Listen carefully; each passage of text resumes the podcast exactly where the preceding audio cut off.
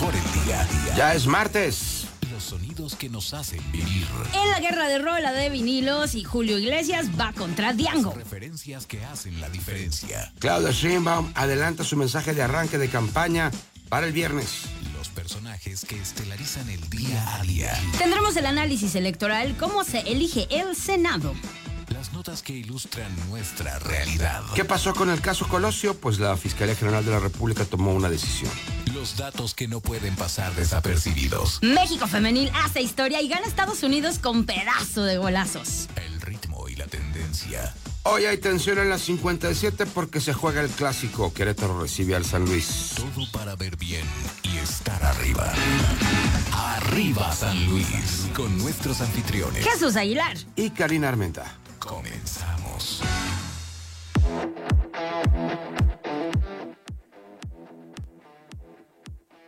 Son las 7 de la mañana con 6 minutos, 7 con 6. Bienvenidos a este martes y nosotros con mucho para platicarles e informarles en esta mañana. Buenos días, Jesús. ¿Cómo estás, Cari? Gracias a todos. Gracias por estar aquí. Buenos días. Traigo varias quejas. Este, hoy hay un tráfico en la ciudad este, inusitado. No sé qué pasó, pero la gente salió más temprano. Yo no sé, este, no tengo ningún reporte oficial. A ver si podemos pedir el reporte vial a tiempo porque no, no sé qué pasa. Lo que sí es un caos es este, en la zona poniente de la ciudad, donde está la glorieta, que le llamaron la glorieta de la familia, que está este paso a desnivel que cruza Salvador Nava con el periférico y que, bueno, pues es la continuidad hacia Guadalajara. Ya saben dónde, hombre. Donde está la loma, donde está este, el hotel, ¿cómo se llama? Real Inn, creo. Es que ha cambiado de nombre varias Bueno, veces. este, ya saben. Ahora hay un HIV también ahí, este, ya, se ubicaron. Pues ahí habían puesto unos semáforos y esos semáforos este, pues, funcionaban así como preventivos. Y luego ayer, ayer por la mañana que pasé por ahí, cuando fui a dejar chamacos a la escuela, este, muy temprano, me paró un tránsito muy amable y me dijo, es que ya volteé a ver bien, es que ya no están en preventiva, ya funcionan. Y luego volví a pasar en el día y ya no funcionaban. Y ahorita otra vez era un caos. E- Es una zona complicada como otras de la ciudad porque tienen obra, ¿no? Ahí en unos, este, en las inmediaciones del espacio están haciendo el paso a desnivel que cruzará, es justamente Salvador Nava e Himalaya. Entonces, ahí, ahí hay que apretar, ¿eh? Agencia, Respirar. este, uf, qué bárbaros, este, vale la pena que los, que los señores de tránsito se apliquen y se pongan bien de acuerdo y comuniquen adecuadamente. El tema está, está grave. Paciencia. Sí, sí, regales sí. unos minutitos extra para que no vaya con el estrés. Por favor. Pero bueno, a los que de, de cualquier manera están adelantándose en esta mañana, un abrazo. Hoy amanecemos con eh, pues la noticia de que la Fiscalía General de la República autorizó el carpetazo de la investigación por la tortura de Mario Aburto. Hace un, hace un tiempo se informó que la Fiscalía General de la República decidió no ejercer acción contra exfuncionarios, entre los que están el expresidente Carlos Salinas de Gortari y el exgobernador de Sonora, Manlio Fabio Beltrones, por posibles actos de tortura denunciados por aburto. Ya la Fiscalía autoriza el carpetazo, no van a proceder penalmente contra ningún funcionario denunciado por este, en el caso Mario Aburto, eh, como son, como les digo, Manlio Fabio y Carlos Salinas. Esto lo informó la FGR al juez segundo de distrito de amparo en materia penal en la Ciudad de México. En consecuencia, el juzgador ordenó notificar a Aburto para que manifieste en tres días lo que considere sobre la determinación. Se había informado hace ya unos días que la Fiscalía decidió no ejercer acción contra exfuncionarios, entre los que están el expresidente, Mario Fabio y otros más.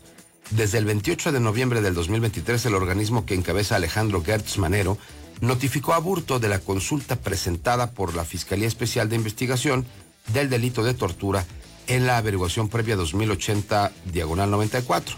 al considerar que no está acreditado que el sentenciado hubiera sido torturado.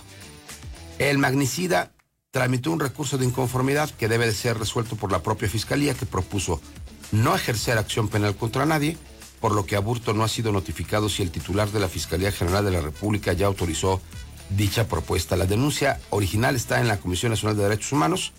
El michoacano dijo haber recibido amenazas para hacerse pasar como homicida de Colosio y señaló a Salinas y Fabio Malio, eh, eh, Malio Fabio Beltrones como los principales responsables. En marzo próximo, ya saben toda la historia, ya se vienen 30 años tanto del asesinato de Colosio como de su sentencia, ¿no? Este, 30 años preso. Y entonces también está la otra controversia que ya hemos platicado aquí. Según las leyes con las que lo sentenciaron, que no son las leyes federales, sino las leyes del estado de Baja California, donde ocurrió el magnicidio en Tijuana, pues él ya tendrá que salir libre. Porque pues la, sentencia fue de 30 años en este, en este sentido, ¿no? Y te acuerdas que el hijo de Colosio ya también había dicho, pues ya, o sea, ya déjenlo ir, ¿no? Hay que curar, hay que sanar como país esto y nosotros como familia necesitamos dar un paso adelante definitivo. Sus abuelos, este, su hermana, que son los los herederos de la familia Colosio Riojas. Bueno, vámonos con información importante para todos ustedes en esta mañana, en la que, eh, pues ya les decíamos, Claudia Sheinbaum adelantó ya algunos de los spots. Ayer también su canchanchano Omar García Harfush, el Batman de la Ciudad de México, también anunció su campaña. Está todo el mundo adelantando este, en sus propias redes así, pues miren, este es mi anuncio, no sé qué. Este, tenemos un desmadre. La, la regulación electoral se la pasó por el arco del triunfo el presidente, que ya ahora sí está en plan cínico y dice, pues nadie está por encima de mí, la ley no está por encima de mí. Los que están bajo su ala, pues también. Pues, exacto. Vamos a escuchar lo que dice Claudia Sheinbaum, candidata de Sigamos Haciendo Historia, Morena Verde y PT, en su spot que va adelantando el día de ayer. Estamos en el peor momento de inseguridad en la Ciudad de México. En cuatro años disminuimos en más de la mitad los delitos de alto impacto. Homicidio, robo en transporte público y robo de vehículo, entre otros. Y lo logramos con una estrategia integral. Atención a las causas, más y mejor policía, inteligencia y investigación y coordinación con la Guardia Nacional. Seguimos avanzando. Conciencia, honestidad, resultados y amor al pueblo. Claudia Sheinbaum, presidenta, por la candidatura de Morena. Andy. ¿Cómo la ves? Es que este es este premier. ¿Sabes qué está bien interesante? Que ayer este, hubo controversia, lo platicábamos aquí, porque el domingo The Wall Street Journal, otro periódico importantísimo de los Estados Unidos que está afincado en Nueva York, pues, dio toda la explicación con pelos y manzanas, eh, con, peras y manzanas, sí, con pelos y señales de eh, lo triste que ha sido el ceder el espacio a los grupos criminales en México. Como en muchos municipios hay testimonios de alcaldes y exalcaldes que dicen, no, pues a mí el cártel fulano de plano me pidió posiciones, el tesorero es de ellos. Imagínate, el que aplica los recursos, ¿no? Por donde pasan las licitaciones, etcétera, etcétera. ¿No? Este, los municipios tienen poquito dinero en general para operar y les dan recursos para poder hacer obra, ¿no? O para tener ciertos programas sociales. Pues dijeron, no, pues si el dinero es de la obra, la obra la manejo yo.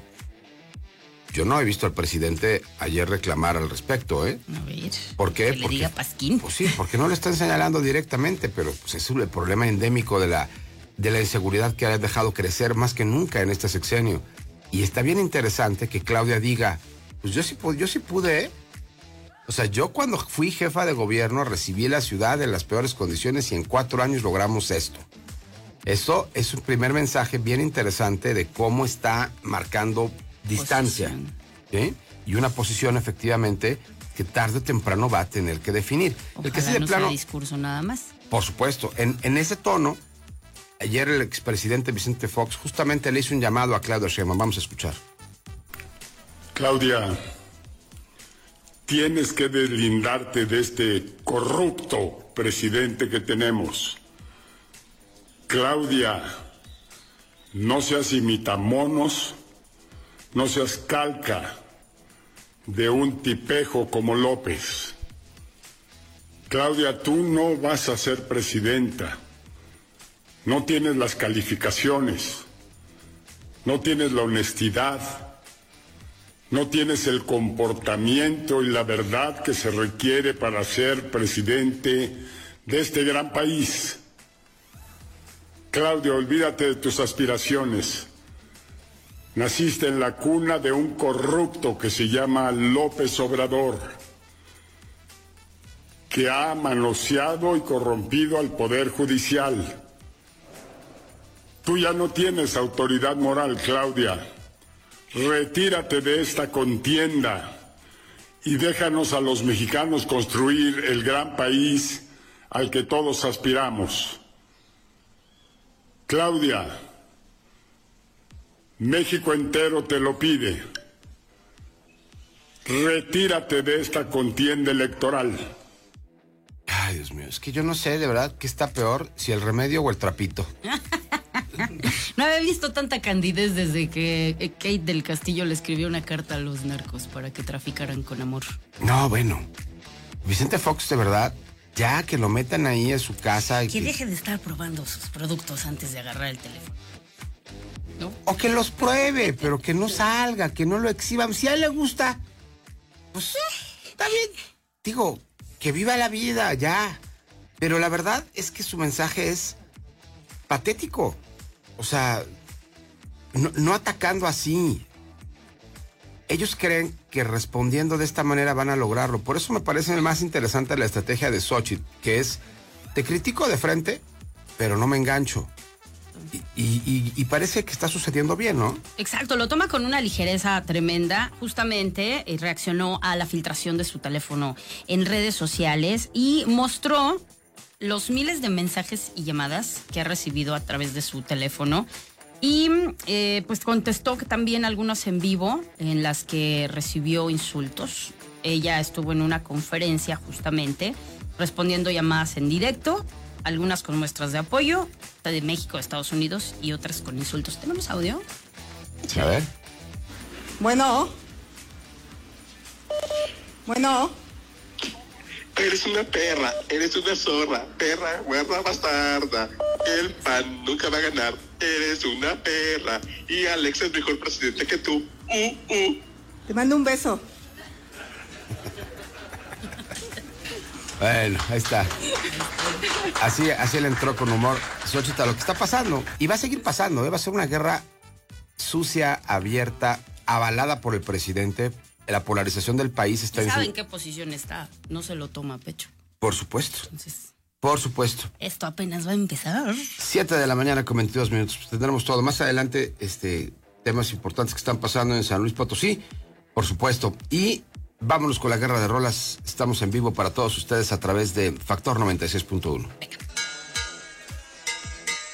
Respetable público, lucharán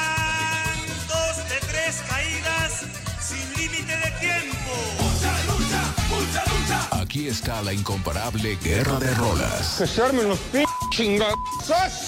¡Ah! ¡Eh, pi, pum!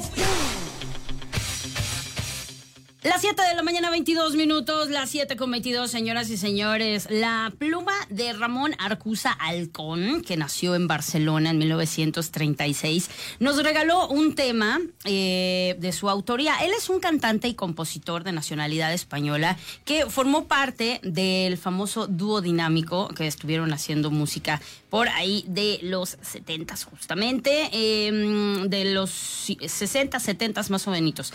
Pero una de sus, eh, de sus momentos más destacados como autor fue del 77 al 95 aproximadamente, cuando hace una dupla de mm, producción con eh, Julio Iglesias. Él participó en distintos de sus álbumes, tuvieron una colaboración de más de 15 años.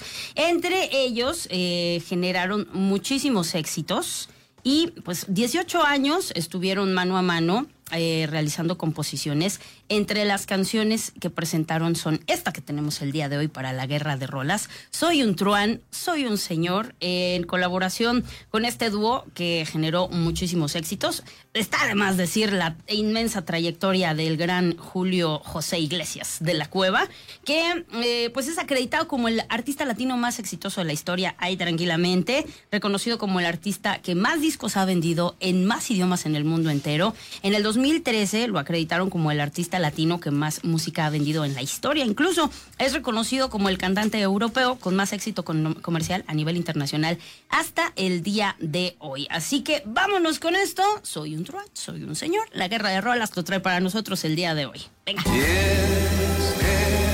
Yo amo vida y amo el amor.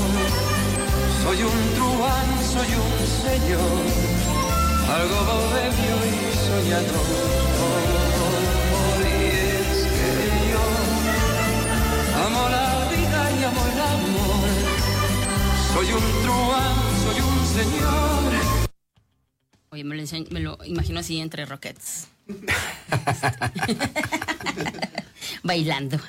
Fíjate que yo he visto el video de cuando presentó la canción, estaba en un show este, en España, ahí como de centro nocturno clásico, y este y, acaban de grabarla, inclusive saca sus hojas porque no se sabe la letra, y se pone los lentes para poder leerlas. Este, es un momento muy divertido del gran Julio Iglesias.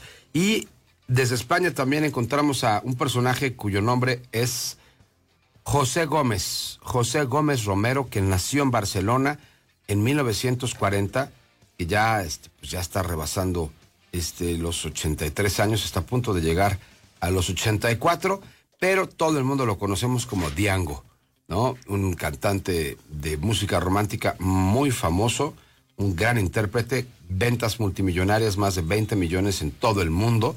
Le pusieron eh, como apodo eh, artístico Diango, por el mismísimo Django Reinhardt, el extraordinario guitarrista de jazz gitano, ¿no? Ese es el origen, porque pues, se llama Pepe, ¿no? Es don José. Y eh, discográficamente se inicia en 1974 en Zafiro para EMI. Él empieza a crecer y en la década de los 80 ya se convierte en un éxito más allá de España, ¿no? Tiene primera pegada en Argentina y Colombia, después llega a México y también la rompe, ¿no? Eh, grabó inclusive un dueto con Pimpinela, ¿no? Que fue muy, pero muy exitoso. También grabó con Ana Muscuri, este, con Concha Valdés Miranda, la gran compositora, y estuvo dando mucho de qué hablar muchos años. Después se convirtió en padre, bueno, en, en el trance. Marcos Yunas es su hijo más exitoso en México, recordado. Tiene otro hijo que se llama Jordi.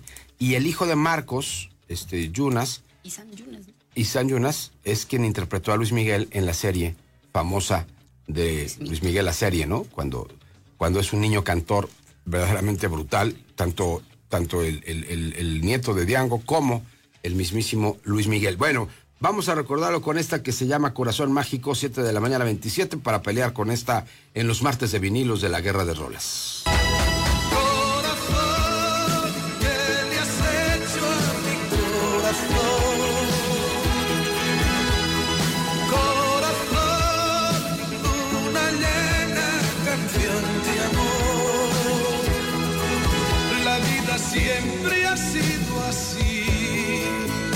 Por tu lado y yo por ti. Corazón mágico.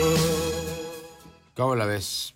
Está tremendo y ustedes pueden elegir cuál es la canción con la que se van a acompañar. 4448 442 961 en WhatsApp, ahí estamos. También en redes sociales, vía Instagram y también en Facebook, MG Noticias. Regálenos un me gusta y ahí conectamos para que ustedes nos digan cuál es la canción con la que van a deleitarse el día de hoy al cierre de este programa. Y bueno, sabíamos que este año electoral sería complicado y lo está haciendo especialmente para todos aquellos candidatos a un puesto de elección popular indistintamente, especialmente en la región sur de nuestro país, pues las cosas están tremendas en el terreno de la seguridad.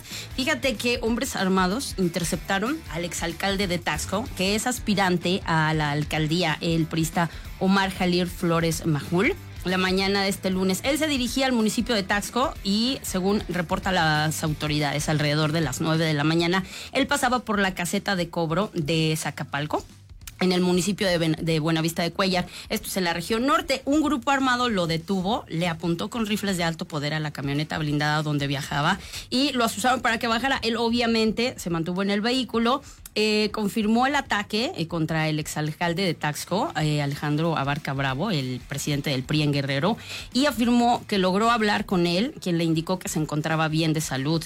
Abarca Bravo afirmó que Flores Majur aspira a la candidatura del PRI a la alcaldía de Taxco en este proceso electoral.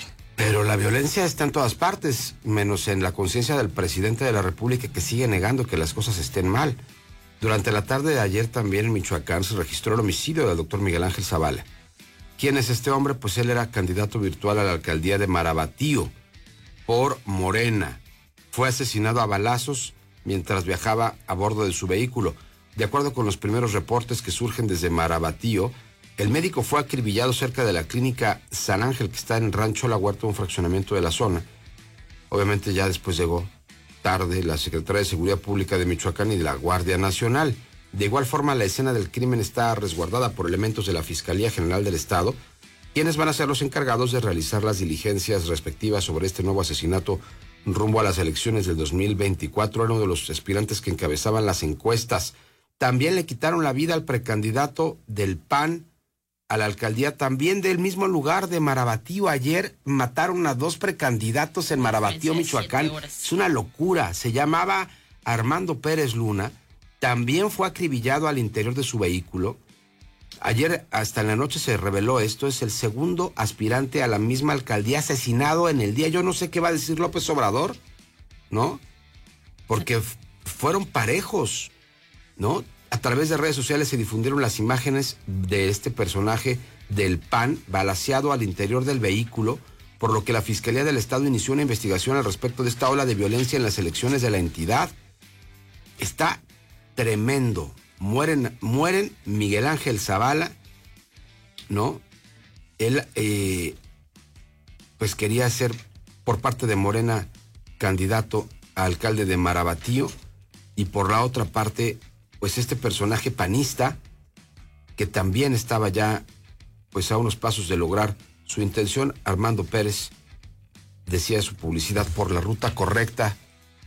Uy, tremendo lo que pasa en este país, tremendo la tremenda la sensación de que no hay nadie que pueda defender al ciudadano común. Estamos absolutamente rebasados es, es, eso es lo que pasa con el maldito segundo piso, eso que nos quieren imponer. Claudia Sheinbaum no creo que vaya a tener de otra más que cambiar la ruta. No hay más, es, un tema de supervivencia de país, ni siquiera tiene que ver con política, es, es, es congruencia, es pragmatismo elemental. Las cosas como están no pueden seguir en estos temas que afectan a todo el mundo. Michoacán lo gobierna el Movimiento de Regeneración Nacional, nada más hay que, hay que recordarlo como nota. Bueno, ¿cuántos candidatos a un cargo público han sido asesinados en lo que va de este 2024? Y los más recientes son los que comentas, Miguel Ángel Zavala, Armando Pérez Luna, sumados a una lista de violencia política de cara a estas elecciones. En un preocupante lapso de menos de 24 horas, Marabatío, Michoacán, se vio envuelto en la tragedia tras el asesinato de estas figuras políticas, como lo hemos escuchado ya. Eh, y justamente con estos crímenes suman al menos 10 precandidatos asesinados en lo que va el, del 2024. El ataque contra Pérez Luna ocurrió la noche del 26 de febrero en la colonia Infonavit, exactamente la calle Jesús Romero Flores. Un individuo montado en una motocicleta se aproximó a su vehículo, abrió fuego en su contra y después se da la fuga. Y este suceso pues cobra la vida del candidato justamente. Y unas horas antes pues había sucedido este asesinato de Miguel Ángel Zavala Reyes, sumándose a un recuento muy triste que señala del, que del 1 de enero al 26 de febrero han sido asesinados al menos 10 precandidatos, de los cuales tres ocurrieron en Michoacán, uno en Morelos, Chiapas, Colima, en la Ciudad de México, en el Estado de México, Veracruz y también en Jalisco. Este mapa de violencia señala al a menos... Ver, a repetir los estados, por favor. Ahí está. Michoacán, Michoacán. Tres. Ok. Uno en Morelos, Chiapas. A ver, Michoacán, gobernado por, el, por, Morena. Morena, ¿Ah? ajá. Morelos. Morelos, gobernado, pues por lo que era el PES, que es Cuauhtémoc Blanco, que es de la 4T, ¿no? Ahí está. O sea, también. También por ahí. ¿Qué más? En Chiapas. En Chiapas también gobierna Morena. En Colima. En Colima.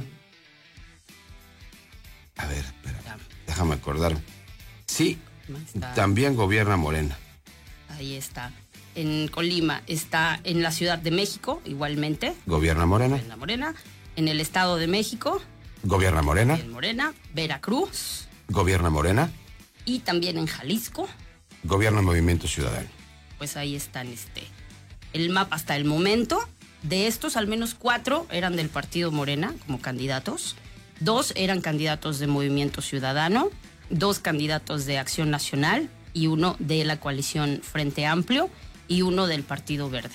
Justamente ahí están algunos. Pero Perdón. en- entre el 2018 y hasta el 31 de enero del 2024 han habido 1.666 incidentes de violencia 1666. Entre figuras públicas y políticas, igualmente contra infraestructura gubernamental, y esto pues ahí está eh, en cuanto a la data cívica.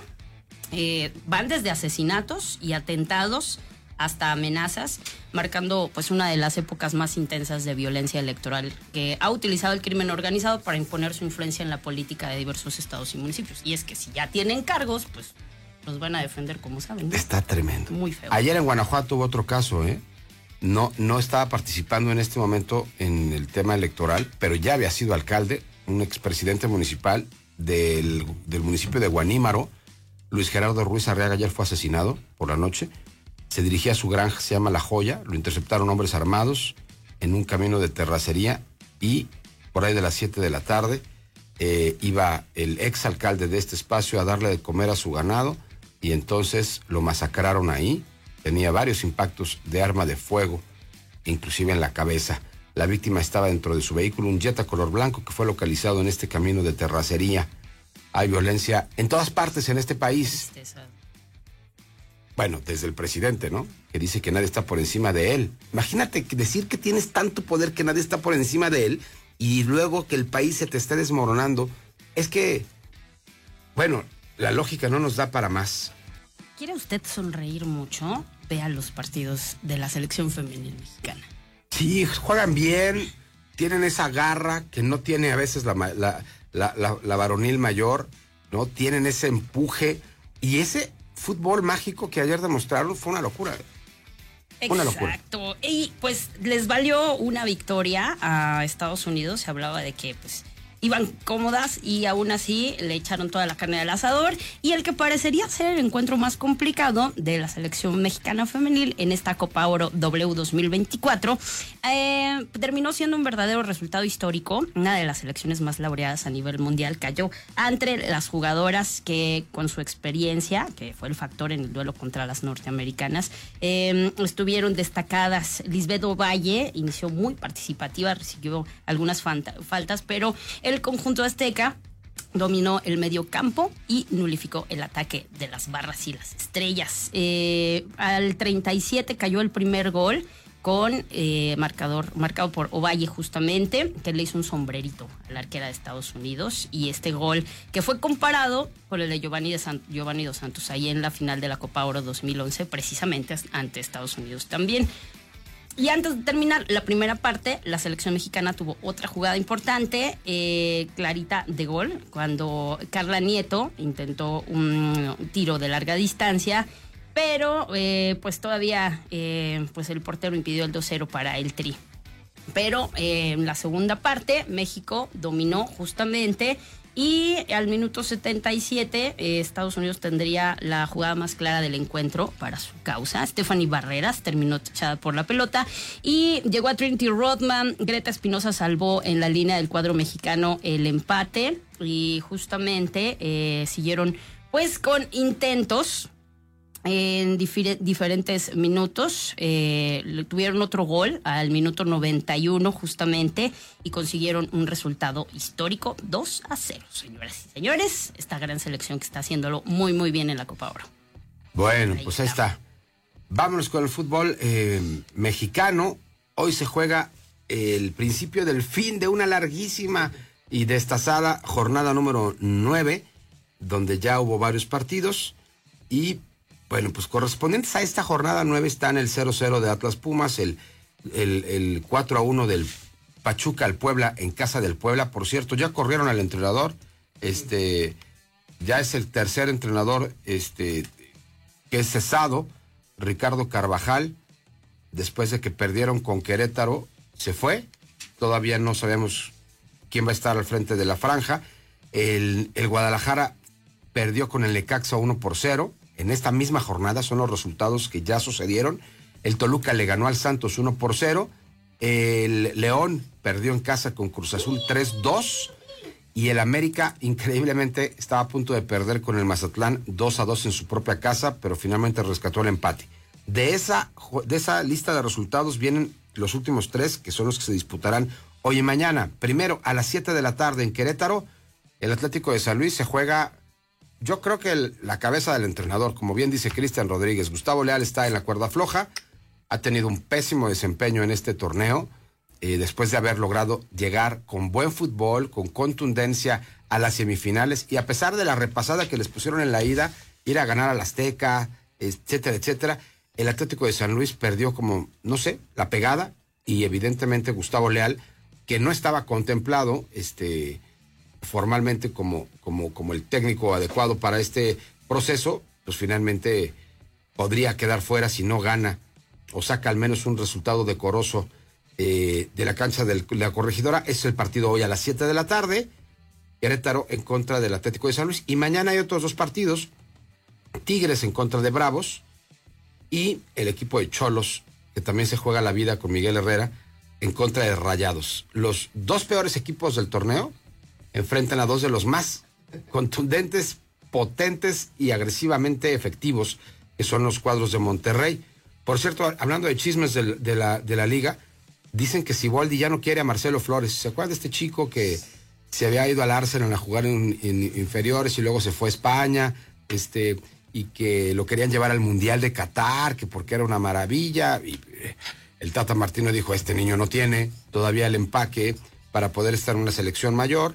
Y Tigres dijo, bueno, pues vamos a llevarlo, vamos a comprarlo, les costó un dineral, ¿no? Como 30 millones de pesos, y ahí lo tienen, y pues prácticamente no juega, creo que ha metido un par de goles, este, no genera mucho, y Dante, eh, Robert Dante Siboldi, el técnico de Tigres, ya lo quiere despachar a Marcelo Flores, que bueno, pues es también un problema, ¿no? La continuidad de las jóvenes promesas de México en torno a la exigencia de esta clase de equipos. A ver, los que los que, los, que los tienen que poner, pues no, no, no, no están bien perfilados. Y los que los compran en este sentido, pues les exigen demasiado rápido. Entonces está difícil que, que haya jugadores que cuajen en este sentido del fútbol mexicano. ¿Qué pasó con Dani Alves? Cuéntanos, también hay hubo noticias. Dani Alves ha sido borrado de la historia prácticamente, dado, pues sabemos, el, eh, pues sí, este triste problema legal en el que se, se, in- se involucró y justamente al convertirse él en una leyenda, prácticamente consiguió todos los títulos que disputó en su paso por distintos clubes como el Bahía, el Sevilla, Barcelona, Juventus, el PSG, Sao Paulo, pero tras ser hallado culpable de violación, eh, justamente el Barcelona elimina a Dani Alves de sus leyendas. En su paso por el conjunto catalán, él fue parte de la conquista de tres títulos de Champions League, tres Supercopas de Europa, tres Mundiales de Clubes, cuatro ediciones de Copa del Rey, cuatro Supercopas de España, seis títulos de liga. Y desafortunadamente esa impresionante vitrina como jugador de Barcelona quedará en el olvido, ya que decidieron borrar su nombre de la lista de jugadores históricos. El sitio oficial del Barcelona, dentro del apartado de jugadores históricos, el cuadro editó la selección para borrar todo rastro del paso de Dani Alves en el equipo catalán, siendo el primer jugador en ser desvanecido de la historia del Fútbol Club de Barcelona. En días recientes fue hallado culpable de abuso sexual, se le dictó sentencia de más de cuatro años en prisión, sumado a una multa económica y una orden de restricción para evitar contactar a su hijo. Tristísimo caso.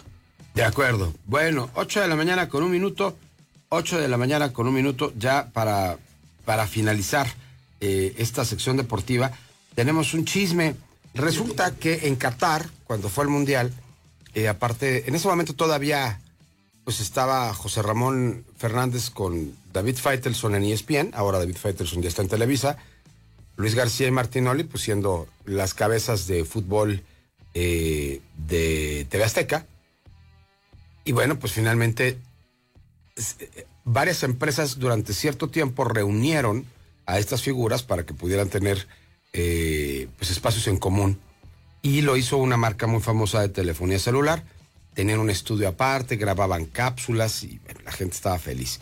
Y entonces, este, en la grabación de uno de esos momentos, entre Faitelson, Luis García, Cristian Martinoli y José Ramón Fernández, salió el tema de la chacoteada de Inés Sainz, esta conductora de deportes, modelo, etcétera, etcétera, que pues fue compañera de todos y José Ramón fue quien le dio la oportunidad de destacar hace ya mucho tiempo cuando él lideraba el área de deportes de TV Azteca. Pues el chisme es que se filtró el audio de, la, de, de cómo hablaron entre ellos y criticaron a Inés Sainz. Vamos a escuchar lo que, lo que pasó. Me encontré ahorita a Inés bajando. Ah, chingón, no la vi. No sé cómo chingón le hará, pero, pero no se hace vieja ella. ¿Ah? Se hace más joven, güey. Sigue siendo muy buena persona, pero fuera de eso es buena. ¿Fuera de eso qué? Es una ¿Es mala persona? Sí, güey. Sí, ¿Qué? Espérate, cabrón. Bueno, pero eso viene incluido, No güey. hacemos nada, güey. Eso viene incluido, si no, no sería ella. No, no trabaja el tipo, es, hace lo que quiere. No, no es, parte, pa- no es parte de... ¿Cómo que les parece mi modelito? Ah, con su sí. capa, se venía de capa. Hoy te dice, puta, ya, estás hasta la madre, ya llevas, que te digo a ti, llevas tres horas en el programa, yo ahorita 50 minutos. Ve mi mira qué bien estoy haciendo, ¿no? dame en paz, güey, ¿no? Ya, pues, de puta madre, güey. Sí, sí, sí, sí. Aquí estoy hablando, mira. Siempre pasa. Bueno, siempre fue así. Sí, sí. Muy individualista. Muy. Cada vez que puede dice que acá el señor la intentó bloquear. José Ramón. Oh, ya sabes. No, yo cada vez que entraba a mi despacho, o entraba Jess, o entraba Emma y punto. Sí, sí. No, es que es un problema, es un problema. Era un problema. ¿Sí? Sí, claro. Oye, ¿no te acuerdas? Era muy peligroso. Zamorán, cabrón.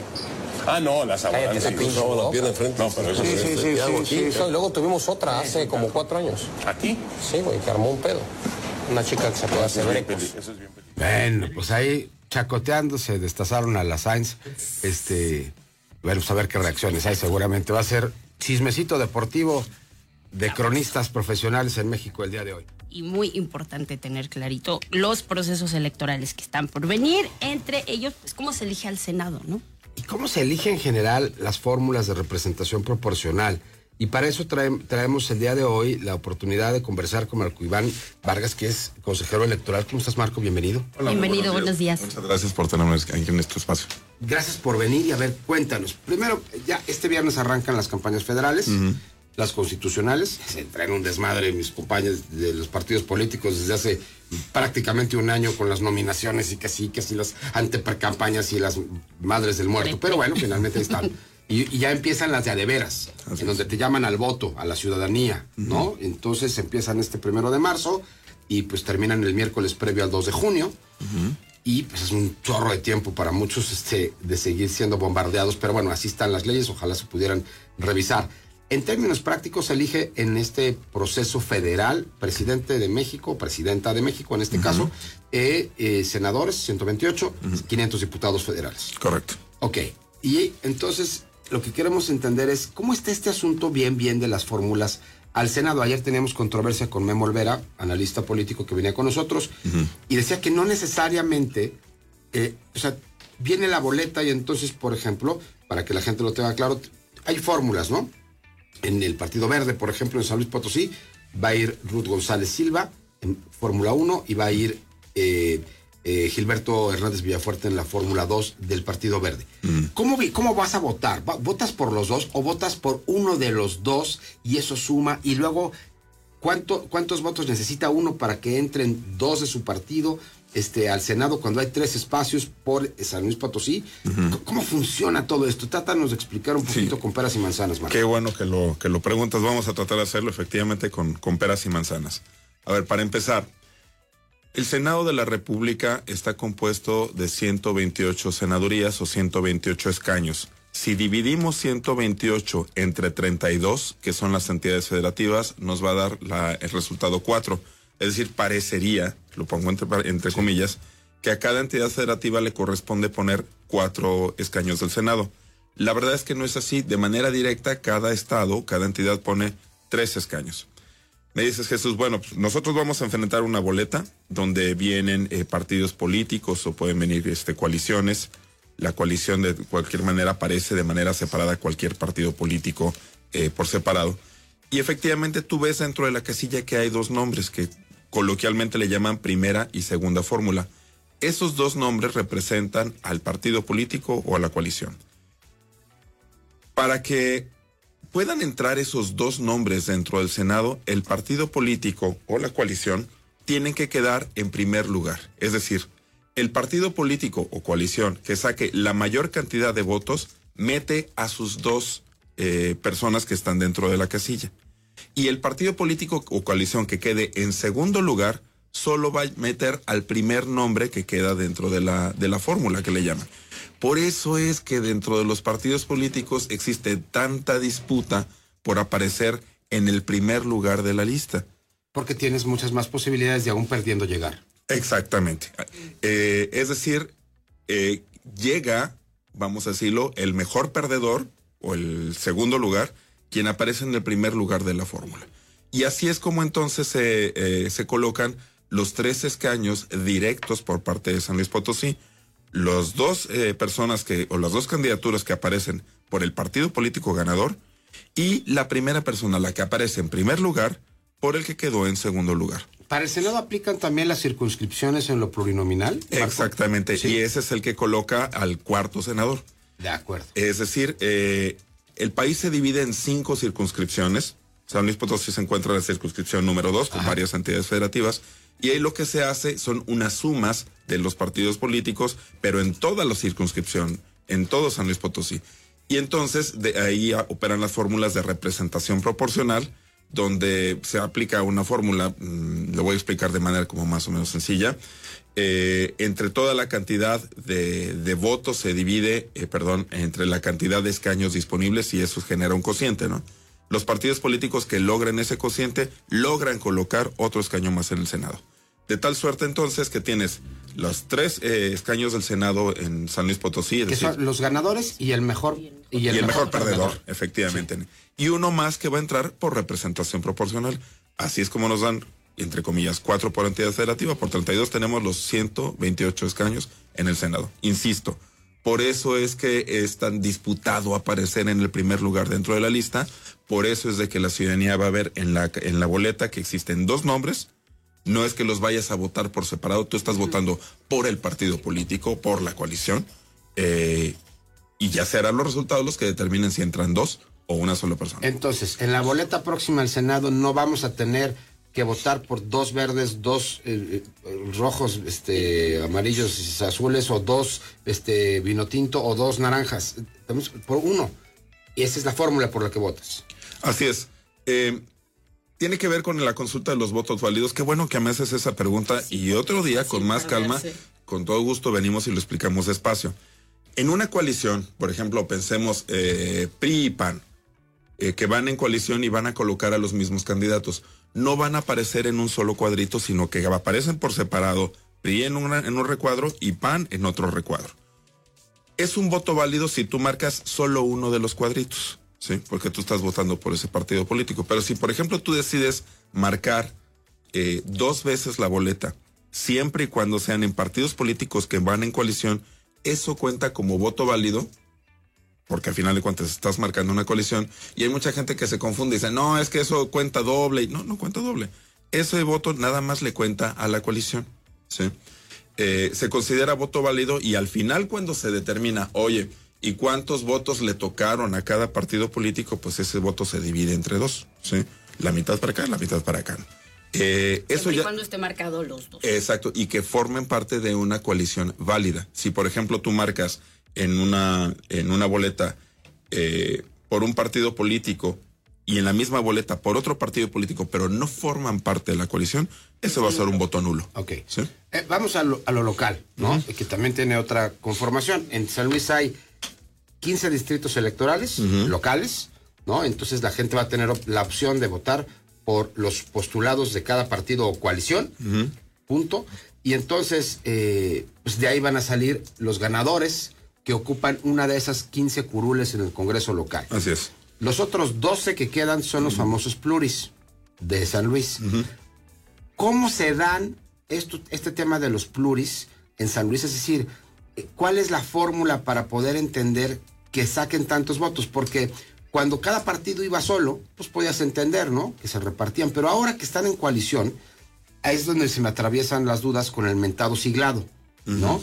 Este, hemos visto cómo la, la coalición Sigamos Haciendo Historia, por ejemplo, dice, pues nos repartimos y ahora vamos a tener tantas este, presidencias municipales en disputa como coalición y tantas no. Creo que traían 43, este, hasta donde la última vez pude entenderlo, porque todavía ni siquiera está cerrado ese tema porque no están los convenios firmes en lo local.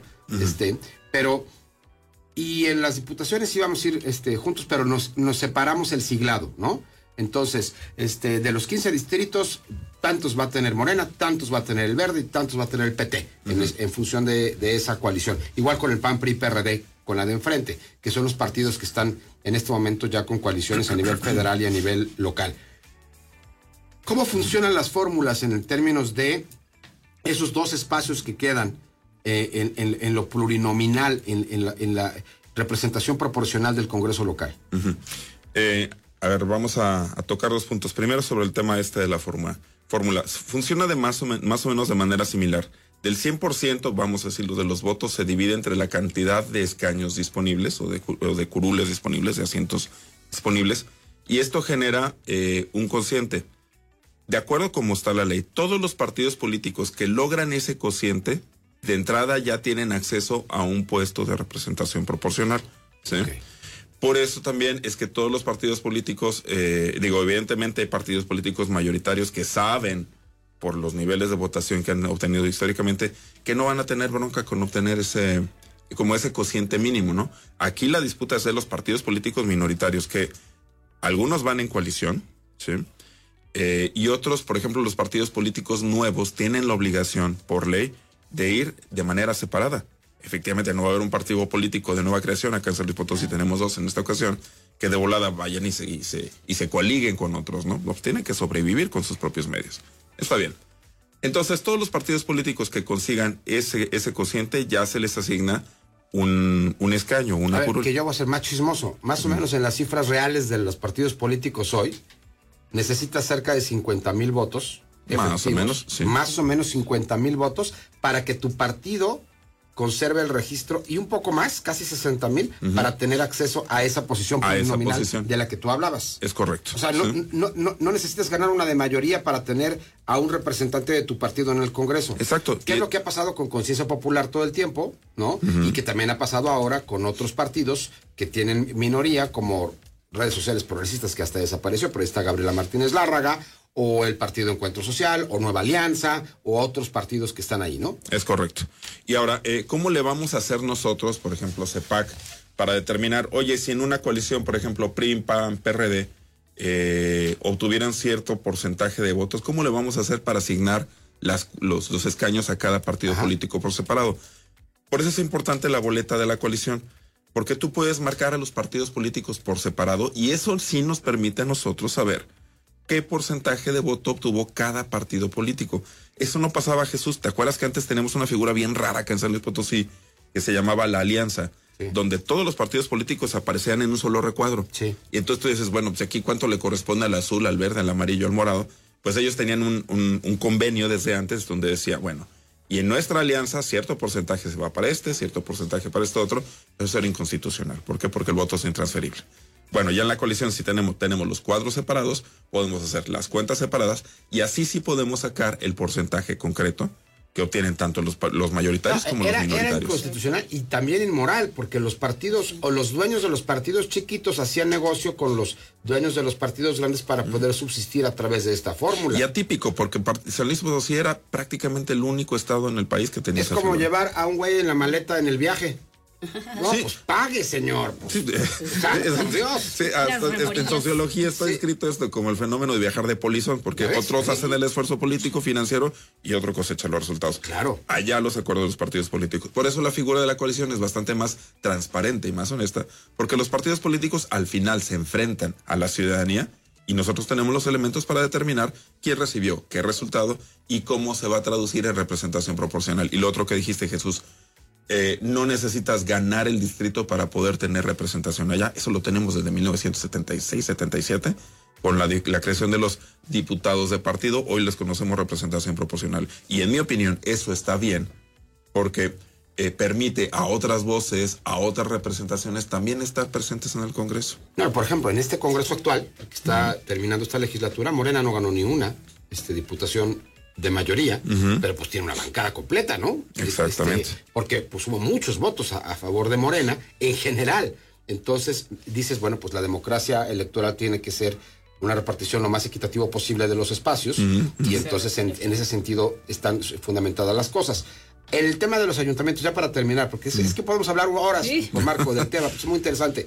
El tema de cómo se, cómo se da lo mismo, pero a nivel ayuntamientos. Hay que recordar que cada, cada partido o coalición que postula, también postula una planilla, ¿no? Es correcto. Entonces dice, a ver, en esta planilla para presidenta municipal de San Luis, Karina Armenta. Como síndico, Cristian Rodríguez. Como primera regidora, Yolanda Bear.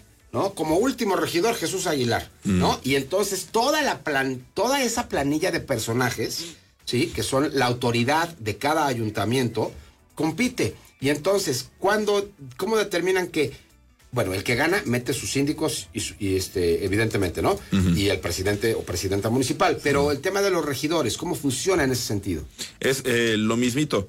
Eh, si ustedes se fijan en el reverso de la boleta van a aparecer varios nombres, que es esa planilla. Es decir, no nada más vas a votar por la candidatura para la alcaldía, sino por una junta de gobierno, que son este, los regidores y los síndicos. Ocurre lo mismo, nosotros también establecemos el cociente, todos los que obtienen el cociente colocan ya a una regiduría y en el resto, eh, que le llamamos un modelo de resto mayor, como está establecido en la ley de San Luis Potosí, o restos menores, eh, vamos repartiendo por la cantidad de regidurías que existe. Por eso, como te lo dije en el caso del Senado, todo mundo se está disputando aparecer primera en lo regiduría. exacto, el primer lugar. Es Primer- como el- la primera fórmula del la Senado, porque entras y ganas perdiendo. Sí, sí, sí, exacto. Si ganas perdiendo en cierta forma, si consigues esa cuota, llegan y colocan su regiduría. Y los partidos políticos que tienen mayor proporción o cantidad de votos, pues van a tener mejores probabilidades de meter a su lista completa. Es decir, en el ayuntam- ayuntamiento también tenemos representación proporcional. Ya que si los partidos políticos en el terreno de los hechos funcionan o no como oposición en el ayuntamiento, esa es otra cosa distinta.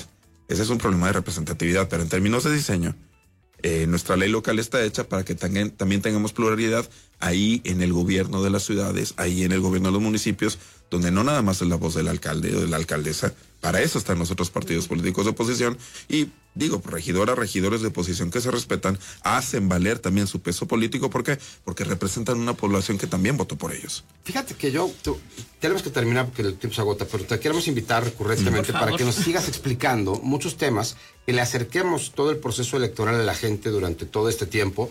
Hay que animarlos a participar. Por supuesto. Es lo más importante que tenemos, ¿no? Hacer valer nuestro voto en una sola oportunidad.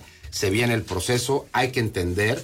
Este, y repasar todos estos conceptos básicos. Después estaría interesantísimo que hiciéramos un ejercicio aquí este, sobre una simulación de cómo podrían ser este, los escenarios, ¿no? Tanto del Congreso local como de cualquier ayuntamiento, para que sepamos cómo se va a jugar y tener más conciencia de cómo votar, ¿no? Sí, por supuesto. Eh, la pluralidad este, y la apertura y la participación está la diferencia. Gracias por todo, Marco. Muchas gracias, este Jesús Karina. Siempre he sostenido, a ver, una buena elección no es en donde vota mucha gente, sino donde se comprende bien lo que se está votando. Claro. En eso se va nuestro esfuerzo, en eso se van nuestros días. De acuerdo. Gracias por todo. Y qué gustazo que esté Vanessa Cortés con nosotros el día de hoy. Aplausos. ¿Dónde señoras más recibo señores. aplausos? Hermosa, bienvenida. Gracias Muchas gracias. Karina. Gracias. Gracias por invitarme otra vez. Ya les dije que quería hablar de fútbol y el supercampeonato de las niñas ayer. Pero bueno, ese es otro tema. Ya lo voy a sacar. Yo misma me voy a grabar y me voy a publicar para que Esperamos para sacar podcast. mis traumas. Para sacar mis- Eh, y entre traumas también vamos a hablar de un tema eh, que gusta, atrae, que es el de los amores prohibidos y por lo tanto los amores trágicos. Eh, es que ya se va a acabar febrero y entonces así me alcanza, me alcanza la rayita para poder hablar todavía del amor. Pero son estas historias que nos atraen y me quiero centrar específicamente en una época que tiene que ver con la Edad Media, esta época sí se dice del oscurantismo, pero también brotaban las cosas a más no poder. Y una de ellas, Karina, tiene que ver que el matrimonio, esta institución, en aquella época, que, que yo ahorita pensaba antes de entrar al aire, si realmente ha- han cambiado tanto las cosas, al parecer un poco, pero so- eh, siguen existiendo intereses. En la Edad Media el matrimonio era considerado también como un negocio, como eh, estaba regido por intereses de familias, intereses de tierras, la, conquista. Eh, Italia, por ejemplo, Francia eran territorios de muchos eh, poblados, o sea, mucho más que ahora. Y entonces los intereses en los matrimonios, la mujer, en este caso, tenía esta clave o esta especie de ser objeto de cambio, ¿no? Un- una pieza importante en el tablero de ajedrez para hacer relaciones políticas, familiares y económicas. Y entonces aquí el amor desaparecía, en, en su más pura expresión, desaparecía por completo, ¿no? O sea, no era lo, no era lo más importante. La clásica historia de Romeo y Julieta, de la que siempre se habla, no voy, no voy a ahondar en ella, pero bueno, aunque fue Shakespeare ya, ya mucho más eh, eh, adelantado, eh, finalmente la, la historia de Shakespeare, que él se entra en Venecia, en Verona, este es, es una historia, bueno, en Italia, pues, es una historia de la Edad Media, son personajes que él retoma de la Edad Media. Sí existieron esos personajes y de ahí él va a construir esa historia tan famosa y que es base de todas las historias del amor, ¿no? Y sobre todo trágicas. Pero también acuérdate que eran dos familias, los Montesco y los Capuleto, y entonces no se podían casar porque las familias estaban divididas y, y escándalo total. Entonces, eh, no me voy a centrar en esa idea porque la hemos platicado también muchas veces, pero sí traje dos historias conocidas, sobre todo que son historias de las que se sigue hablando y hablando, no solamente en la literatura, sino también en la pintura, en la música, en el arte, como si hubiera una necesidad excelsa de ir a, de mantenerla y sobre todo de esta eh, curiosidad, intención, interés de conocer por qué los amores prohibidos también atraen, ¿no? Y, y por qué cuando nos dicen no, ahí, ahí, ahí queremos sí. estar, ¿sí? Y entonces esta, la primera es de ellas es la de Paolo y Francesca, que no sé si la conozcan, eran dos personajes también de familias eh, por tierras divididas y entonces querían casar a Francesca con, con eh, Gianfranco, se llamaba, o el, o el otro Gian, no sé qué. Bueno, ahorita Gian, con Giancotto eh, lo querían casar para poder eh, unir las familias y unir las tierras, pero en la boda, Francesca se conoce al hermano, a Paolo, y se da cuenta que el hermano es mucho más atractivo, mucho más guapo, y se enamora perdidamente en la boda de ella. Se Mal enamora, pero, pues, pero Paolo era el hermano menor, que ese es otro punto, ¿no? Cuando es cuando el hermano mayor tenía que ser el que Perpetuar el apellido, la figura, todo. exactamente todas estas cuestiones que yo creo que en la actualidad siguen pasando pero bueno eh, Francesca se enamora de Paolo y entonces ellos empiezan a tener encuentros escondidas y en esos encuentros escondidas también se ponen a leer que este es otro punto importante la historia de eh, del rey Arturo y con su esposa Ginebra. Y Ginebra, acuérdense que abandona al rey Arturo porque se enamora de Lancelot, que era un miembro de la mesa redonda, de los caballeros de la mesa redonda. Y entonces ahí empieza también, esto trae como consecuencias esta historia milenaria, eh, también en, en Bretaña o en la Bretaña de aquellos momentos, trae como consecuencias la caída de un imperio y la pérdida del poder, y, o sea, cuestiones adicionales, no solamente a, a- la política y a la economía social de un país o de una región, sino que también eh, el amor perturba, ¿no? Todas estas instancias importantes que, que hasta la fecha siguen sucediendo. Y entonces se enamoran, están leyendo, en, en ese encuentro leen el libro, por eso en las esculturas, en las pinturas que hacen referencia a esta historia, este, el libro podemos eh, conocerlas porque dejan caer un libro o está un libro es donde supone que están leyendo esta historia y siempre dice Francesca que le cuenta la historia a Dante en la Divina Comedia, le cuenta la historia y dice el amor nunca se pudo consumir y tuvimos que parar de leer porque el amor se tuvo que consumir. Esta es una historia, una frase muy importante que remite también a la historia del rey Arturo y Ginebra. Pero bueno, lo más importante no es eso, lo más importante es que Dante Alighieri toma esta historia de, de Paolo y Francesca y la lleva a su propia Divina Comedia. Ellos están, obviamente, en el infierno, pues si no, o sea, con esa tradición, pues ¿dónde van a estar? Con ese gran pecado, ¿dónde se van a encontrar? Es en el infierno, no me acuerdo si es el círculo 8, pero eh, Dante va caminando por, por, por el infierno y existe una necesidad de Francesca de contarle otra vez esta historia como diciéndole, te voy a contar mi verdad. Pero al, al entrar al infierno hay una frase donde dice, aquí no hay esperanza, aquí no hay, no hay algo que se pueda eh, recobrar o revivir. Aún así, sabiendo esto Francesca, ella insiste en contarle la historia de Dante Alighieri, que es de donde más... em, Hay referencias. Sí, hay referencias porque se, se, se- es muy conocido esta, este, este círculo y esta plática, tan conocida que grandes pintores como Gustave Doguet eh, hace un grabado muy famoso sobre la historia de Paolo y Francesca, incluso le incluye, es, había, cuando entrabas al infierno, a, la lujuria, eh, había unas como moscos muy grandes que no, ni siquiera te dejaban oír y te perturbaban todo el tiempo, ¿no? Unas grullas eran conocidas. Y entonces Gustave Doré, este gran artista francés, pinta esas grullas y pinta, hace un grabado increíble sobre la historia de Paolo y Francesca, em, que nos remite a un amor trágico, ¿no? Un amor eh, donde obviamente la muerte es la protagonista de estas historias. Al final, que no les quiero contar, si no lo quieren saber todo, vayan al, al capítulo del infierno de la Divina Comedia, El Círculo de la Lujuria. Y en otra historia que también me gusta, que incluso traje el libro, que eh, es esta historia de Eloísa y Abelardo, que es muy conocida, de la escritora francesa Regine Pernod, que la publica Acantilado, que hacen unas publicaciones así increíbles. Ya si es de Acantilado, no, no estoy haciendo comercial, solamente estoy Es haciendo referencia. Sí es una garantía, sobre todo por la gran traducción, que aquí dice que el traductor es José Ramón Monreal, y es una gran historia, porque es la típica historia, Edad Media, donde Eloísa, donde se conjuga el tema, perdón, antes, el, el tema del amor y la inteligencia.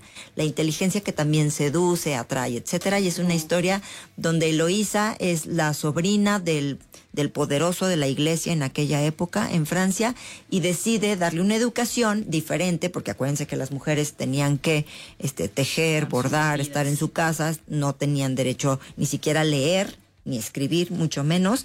Y entonces el, el pontífice o esta persona religiosa ve que su sobrina es una gran, es un gran talento, o sea, posee un talento importante y entonces le pone un instructor eh, personal para que le enseñe latín, filosofía, la escritura, matemáticas, etcétera. Y ese tal eh, eh, inteligente hombre es Abelardo, que no se llamaba Abelardo, se llamaba Jean-Pierre, quién sabe qué, pero bueno, es conocido en la historia como Abelardo. Y eh, Abelardo con 38 y pico de años, casi 40, rayándole a los 40, y Eloísa de 16, ¿no? Una historia también ahí ahora dirían este con un abuso importante, pero pues en aquella época no había Era tanto eso, era lo que había. Así. No, pues a los 20 ya eras una solterona. no Exactamente, sí, porque. Abelardo era considera- considerado incluso como ya viejo, o sea, Quedadón. ya quedadón, ya en el umbral de la vejez, o sea, a los casi 40 años, ni siquiera tenía 40 años. O sea, que ahorita yo ya estoy pero quedadísima. Bueno, Bueno. la historia rápida es que se enamoran pero Abelardo, que lean la historia, le- por eso traje el libro, para que vean que, que- que está como, como tal, la podemos conocer. El punto es que Abelardo se enamora perdidamente de la inteligencia sobre todo y que era muy bonita, Eloísa, pero lo más importante es que él no quería perder sí estaba dispuesto a casarse con ella porque después tienen un hijo que tituló, que llamó Eloísa Astrolabio, eh, pero lo que no quería perder, así se llamaban antes Astrolabios, pero lo que no quería perder era esta idea de que era muy buscado, era un hombre con mucha fama en aquella época porque era guapo, pero sobre todo era inteligente, era un hombre de con una voz importante y entonces no lo quería perder. Ni la iglesia ni él quería perder su estatus de seductor, ¿no? De seductor a través también de la inteligencia.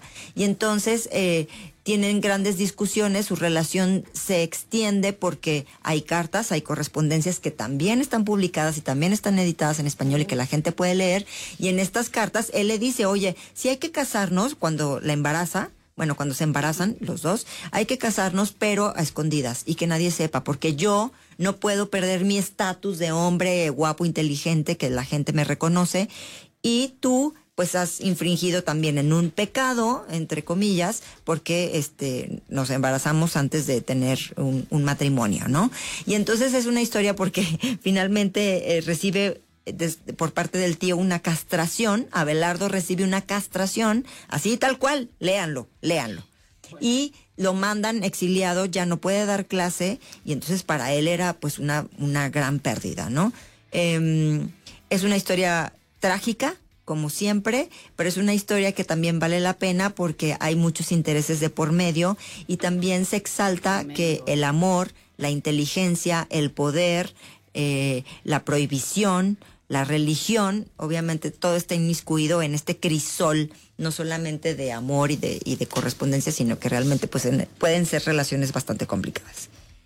Esta historia también se lleva a cabo eh, en, en muchas expresiones del arte eh, que se En la extienden en la ópera, en la pintura, en la escultura, y es volver al- a la historia de que, por eso la, literatura es universal, que siempre les platico, y ya no voy a hablar tanto, ya me agarré de corridito, Karina, pero bueno, son historias muy ricas en su lectura, pero también con re- referencias históricas importantes, y voltear a ver que el amor pues ha, ha tenido esta construcción diferente, sobre todo el amor romántico, eh, a través de los siglos, no, no es tanto como lo conocemos ahora y es una nueva forma de vivir y entender el amor. Pero acérquense a estas historias, Y ya está sea padrísimo. Además, con un nivel de profundidad mucho más, este, más rico. eh, no es solamente la historia, no es solamente la novela. Tú puedes encontrar la, refer- la referencia en una pintura o en alguna otra expresión artística y puedes enamorarte de la historia tal cual. Por eso los libros son tan Así es, maravillosos. así es. Bueno, esa es la relación también amorosa del amor que podemos encontrar, eh, amor entre los libros, pero porque siempre nos da más, y nos da sueños, y nos da imágenes, y nos da historias, y nos da, eh, sobre todo, experiencias inimaginables que nuestro cerebro, recuérdenlo bien, las experimentan y las sienten y las viven como si realmente las estuviéramos viviendo. Qué hermoso. Vani, qué gusto que estés aquí. Gracias. Bueno, gracias a ustedes aquí, manden Yolanda y Cristian, saludos. Y muchas gracias, a ustedes por escucharme y a todos los que nos pusieron atención. no dejes de venir a Después de mi monólogo. Bonito gracias. e interesante. Muchas gracias. Gracias, a ustedes. gracias. Y el día de hoy se está celebrando el Día Mundial de las ONGs. Bienvenido, gracias por estar con nosotros. ¿Qué tal? Muy buenos días, muchas gracias. Nada más una precisión, Iván Alonso. Por ahí estaba un poquito el nombre, pero de ¿Cómo todos modos, estás, muchas Iván? gracias Perdón, por la este, invitación. Gracias por estar con nosotros, Iván. Platícanos un poquito, ¿cómo nacen o ante qué necesidades empieza a nacer esta figura que es en las organizaciones no gubernamentales? Así es, bueno, pues un poquito remontándonos a la, a la historia, nacen eh, por ahí después de la Segunda Guerra Mundial, un tanto como para atender pues los efectos colaterales de la, de la guerra y en donde las Naciones Unidas reconocen la creación de organismos no gubernamentales, ¿no? Y a partir de ahí, bueno, es en donde eh, nos referimos y empiezan a aparecer este tipo de, de organizaciones que no pertenecen, digamos, a, eh, a ningún gobierno y que tienen por otro lado la característica de ser organizaciones sin fines de, de- de lucro. Particularmente en México, eh, digamos que tienen su, su mayor auge eh, como en, en coyunturas muy específicas, ¿no? Como lo es eh, el movimiento estudiantil del 68, como lo es el, este, el, el terremoto, el sismo del 85 y bueno, también después de eh, lo que es el movimiento zapatista en el 94, ¿no? Eh, surgen estas organizaciones no gubernamentales, por ejemplo, después del sismo, en donde los organismos internacionales pues eh, quieren otorgar ese, ese apoyo a México tras el, el sismo y se dan cuenta que pues de alguna manera las instituciones gubernamentales pues no se dan abasto y de alguna manera empiezan a encaminar como los, eh, los apoyos a través de estas organizaciones no gubernamentales que son conformadas pues por, por ciudadanos de a pie, ¿no? Que es una, una forma como de empoderarse, ¿no? Más allá cuando el Estado está rebasado o no cumple eficientemente, ahí Así es donde es. la gente se organiza. Es como una de las expresiones más fuertes, ¿no? Así es, así es. Y bueno, dentro vale la pena como eh, enfatizar también que dentro de las ONGs pues hay una gran diversidad de, de, de quehaceres, ¿no? Gran diversidad de, de pues sí, de causas a las que a las que atienden, ¿no? Un tanto en el imaginario colectivo me da la impresión este que, que, que existe es que eh, las organizaciones no gubernamentales atienden solamente temas eh, asistenciales, ¿no?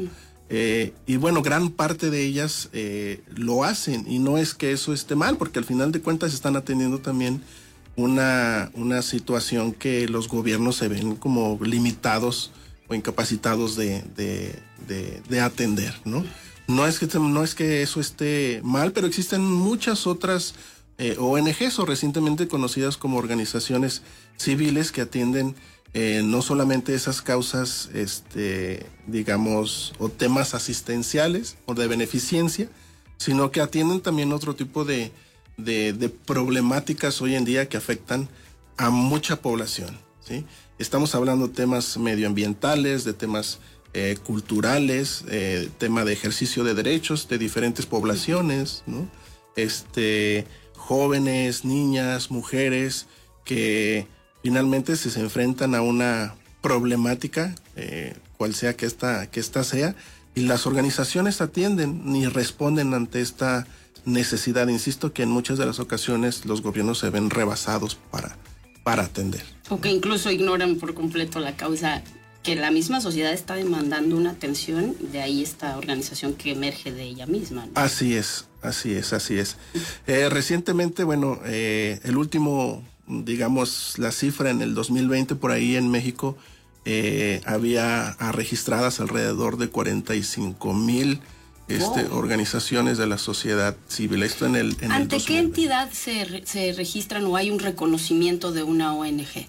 Eh, anteriormente se hacía en el Instituto Nacional de Desarrollo Social, mejor llamado como el INDESOL, donde hay un, un registro de, de organizaciones de la sociedad civil y es a partir de donde ahí se hace como un, un recuento de aquellas que están, que están registradas, Constituidas tal cual. constituidas legalmente, así es. ¿Cuáles son eh, los retos que enfrentan las ONGs actualmente? Eh, pues bueno, mira, te decía que en el 2020 había alrededor aproximadamente de 45 mil, que es un que es un pues un número bastante grande. Sin embargo, eh, viene la pandemia, ¿no? Y muchas de las organizaciones de la sociedad civil, pues justamente, eh, digamos, están al día eh, buscando fondos, digamos, para para llevar a cabo el- las las cosas que se tienen que realizar, ¿no? Por eso decía que estas, estos otros tipos de organizaciones de la sociedad civil, pues es tal cual un, un- un trabajo que pocas veces es visibilizado, ¿no? Por la, por la, incluso por la misma sociedad, ¿no? Porque se piensa que, pues bueno, como eso es ONG o es OSC, el trabajo, pues es gratis, ¿verdad? O este, eh, y no es así. No o sea, no necesariamente. necesariamente, no necesariamente, porque pues eh, hay gastos que, que cubrir para operar los proyectos que benefician a, a las poblaciones objetivo que en las que con las que trabaja, ¿no? Entonces, después de la pandemia o viene la pandemia a pues a, a crear un parteaguas donde muchas de las organizaciones por falta de recursos pues empiezan a, a- a desaparecer, ¿no? De- empiezan a, perder su, su, su trabajo, este, o sí, muchas de ellas des- desaparecieron, ¿no? Entonces creo que uno de los retos muy importantes eh, de las organizaciones es justo eso, cómo lograr una sostenibilidad para el trabajo que están realizando y que es un trabajo pues bastante, bastante importante, ¿no? Eh, el reto también justo es eh, pues poder crear es también esa conciencia, digamos, de la existencia de estas organizaciones de la sociedad civil frente a pues una sociedad que, insisto, muchas veces desconoce qué es lo que hace, ¿no? Y frente también, pues, a una a un gobierno, una administración Ay. que de eh, federal, ¿no? Con, con Andrés Manuel, que pues eh, hubo mucho golpeteo por ahí al, al quehacer de las organizaciones de la sociedad civil, ¿no? En donde, bueno, pues ahí eh, por ahí se, se ponía la, la, la reflexión en que pues no era tan necesario como su, su, su trabajo, ¿no? Sabiendo que hoy en día pues eh, existen múltiples violaciones a derechos humanos, ¿no? Que requieren la presencia y la eh, el trabajo de las organizaciones de la sociedad civil como un contrapeso a lo que está sucediendo, este, y como un contrapeso también a las a la falta de actuación de pues de muchas autoridades en distintos temas, ¿no? Llámese medioambientales, de seguridad, eh, y muchos otros, ¿no? Que tienen que ver con, con promover la cohesión social, por ejemplo, eh, eh, pues bueno, iniciativas o políticas públicas encaminadas, encaminadas a pues a impulsar la, el arte, la cultura, el ocio. A mí me llama mucho la atención las ONGs que trabajan para crear una cultura de paz, que es un tema que gubernamentalmente no le vemos agenda por ningún lado. Y esta preocupación que emerge de la misma sociedad civil de, oye, vivimos en un clima tan violento cada día, que qué importante es inculcar desde casa, desde la escuela, una cultura de paz nos daría un, como resultado una sociedad totalmente diferente, ¿no? Claro, claro, como, como partiendo de esos principios desde la perspectiva de la cultura de paz, ¿no? O sea, es decir, el hecho de que no haya conflictos o no haya guerra no quiere decir que haya paz, ¿no? O sea, hay una paz positiva en el sentido de poder impulsar acciones que, que promuevan otro tipo de, de- de acciones que promuevan la cohesión social. La que- manera en la que abordas tus conflictos o tus discrepancias, ¿no? Así es, así es. Entonces, eh, pues sí, de ahí eh, ese es el reto, digamos, creo que de los retos que, que enfrenta la, la sociedad civil organizada, ¿no? Ahora, mm, recientemente, eh, por ahí quizá han escuchado de, de colectivos, ¿no? De personas que también tienen una causa, también tienen una población muy concreta, objetivo, ¿no? Con la cual trabajar. Ellas, por ejemplo, no están constituidas legalmente, no hay una figura jurídica, digamos, pero finalmente hacen también un trabajo eh, importante, aunque no estén constituidas legalmente, pero tienen una incidencia y un trabajo bastante importante en la sociedad, ¿no? ¿Qué- Estos, estos colectivos. ¿Qué tendría que conjuntarse para que un colectivo pasara a constituirse en una ONG? Bueno, hay un eh, hay una serie de pasos o, o procedimientos que habría que, que, que seguir, ¿no? Este, en principio es pues una asociación que ante un notario se, se levanta, se constituye, se hace un acta constitutiva con una eh, con, con- con socios, se forma una, una, una asamblea, eh, se constituye legalmente y de ahí eh, pasa a otro, a otro proceso a través de, de, de una plataforma gubernamental en donde se le asigna este, un, un CLUNI, se le llama, o un registro único de, organizaciones, este, en donde, pues bueno, queda registrada y de alguna manera también es pues, la manera en la cual frente a, a- al SAT puede eh, obtener muchos otros beneficios, como la donatalidad autorizada, por ejemplo, en donde, eh, pues bueno, se hace... Así es, ¿no? A través, y bueno, se puede deducir este impuestos a través de esos donativos que recibe la organización para implementar sus proyectos y llevar a cabo las actividades que tiene eh, descritas en su acta constitutiva. Oye, pues muy interesante. Iván Alonso, colaborador de Educación y Ciudadanía, hace. Gracias por estar con nosotros en este día tan importante. No, hombre, muchas gracias a ustedes por la invitación. Gracias, gracias. Y nos vamos, señoras y señores. Señor Aguilar, se nos terminó el tiempo. Muchas gracias a todos, que la pasen muy bien a nombre de este equipo que Ganó tu canción. ganó mi canción. Diango ganó. Diango Reinhardt. Bueno, que la pasen muy bien a nombre de todos. ¡Ya se acabó el programa! Puedes continuar con tu día con, toda, la información.